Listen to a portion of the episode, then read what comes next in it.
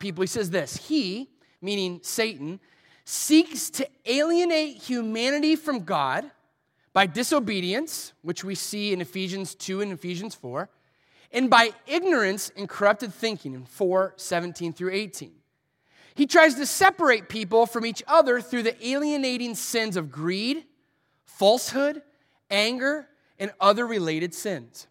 So, if you're wondering what is Satan's game plan against God's people, it's very simple. He wants to disrupt our relationship with God, and he wants to hurt our relationship with other people. And think about that in our lives. Every single day that you wake up until you go to bed, Satan is coming after you in subtle ways and oftentimes other big ways that sometimes we see. He wants to disrupt you. He doesn't want you in God's word. He does not want you praying. He doesn't want you meeting with Christians. He doesn't want you to come to church. And he wants you and your closest relationships, whether it's family or friendships, he wants to disrupt those things. He does not want you to succeed in the Christian faith. He is the villain of Christianity. He will do whatever it takes to knock us off our block. Now, Paul, he tells us this because he wants to warn us, but he doesn't just tell us, hey, be scared. You should wake up tomorrow and be looking around for Satan. Good luck because he's going to hurt you. No, Paul says this He is coming after you, but there's a plan. If you want to succeed, if you want to overcome, if you want to do good in the world and still stay connected to God's people and God Himself, let me tell you how to do it. And here's what Paul says in Ephesians 6, verse 13. He says, Therefore, put on every piece of God's armor so that you will be able to resist the enemy in the time of evil. Then, after the battle, you will be standing firm. I love that end part. If you do what God is asking you to do in this battle, which is going to last all day and it's going to be intense, if you do this, you will win. You will be standing at the end. And Paul says the only way to win is to do so God's way. And to do so God's way is to put on, Paul says, God's armor.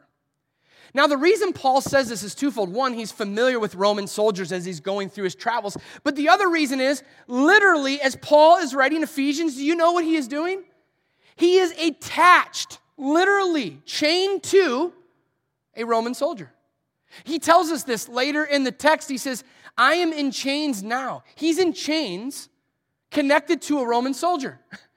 But he's still preaching this message as God's ambassador. So he says, Pray that I will keep on speaking boldly for him as I should. Literally, as he's writing, he can hear the chain next to a Roman soldier. As he's writing this text, he says, But I'm still going to go forward.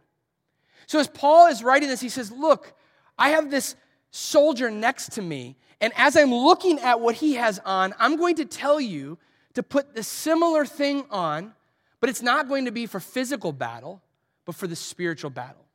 And he tells us every piece of armor. And I'm going to challenge you with this. You have to put every single piece of armor on every day. There are times, literally throughout the day, where I'll be physically putting things on my body to remind myself, because if I don't, the enemy can come at either my heart or my mind or whatever way he wants. If we're not doing it God's way, we won't be standing afterwards, he says. But if we do it multiple times throughout the day, sometimes then we'll be standing in the end. So here's Paul, and he tells us what this looks like. We even have pictures for the kids in the room as well, and for the adults. So first of all, first of all, he says, stand your ground, putting on the belt of truth. John Stott says this the belt was underneath everything. It held the soldier's tunic together and held his sword. It was hidden, but it gave a soldier a sense of strength and confidence. Now, this belt was underneath of it, but he felt secure. And he says, for us to feel secure, even though you may not see it, you have to put on this belt of truth. Truth is twofold. The first part of truth is what we call orthodoxy. That simply means the right belief in God.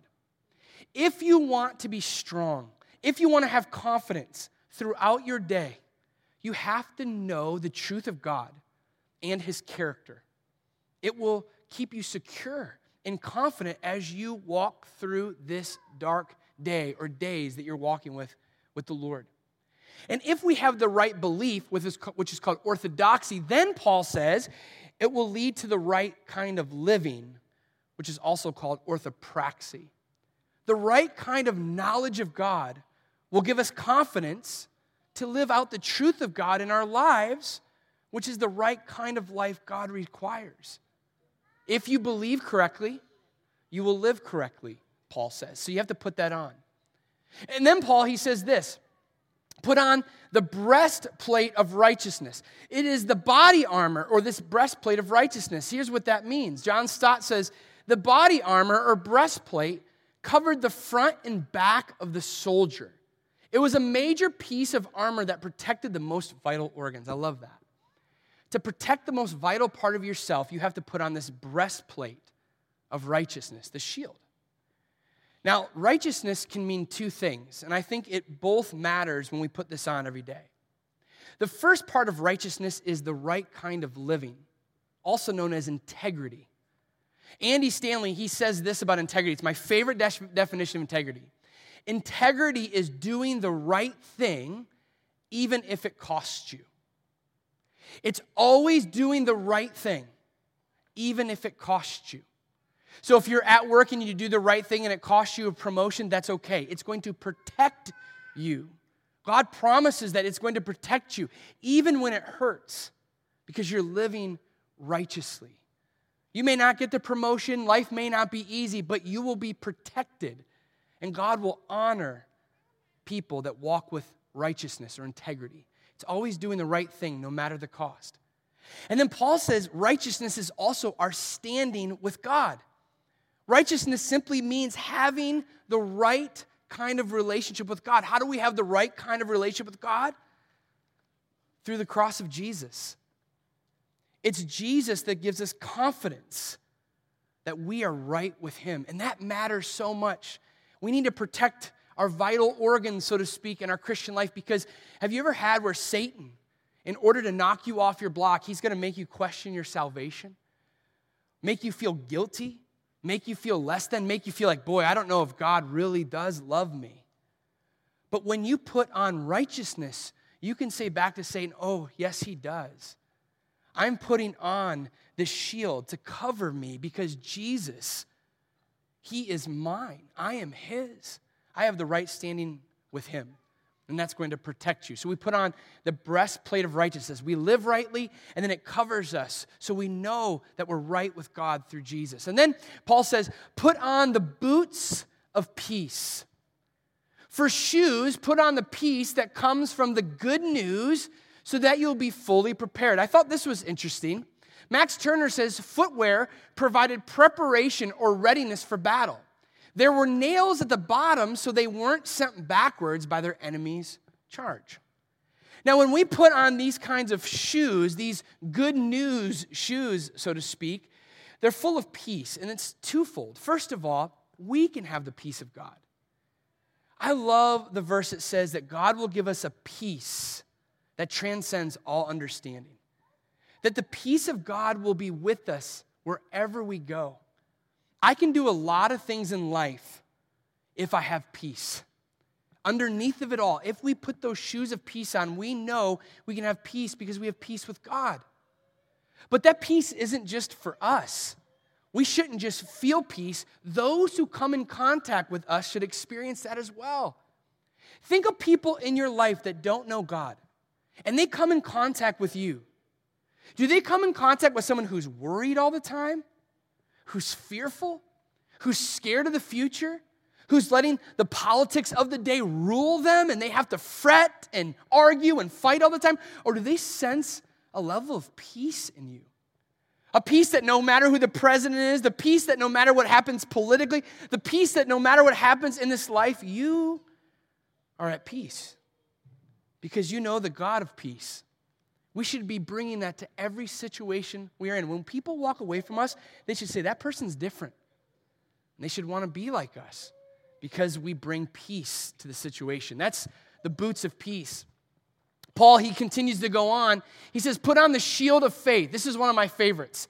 In addition to all these, hold up the shield of faith to stop the fiery arrows of the devil. So now the devil, he is, oh boy, I'm losing myself here. The, the devil, he is starting to shoot arrows towards us. So we have to put the shield of faith. But we don't just put the shield on alone. I love what Max Turner says here. The shield was a large door, a door shaped shield of wood and leather and bound with iron. And I love this. In battle, it can be locked with others to form a wall.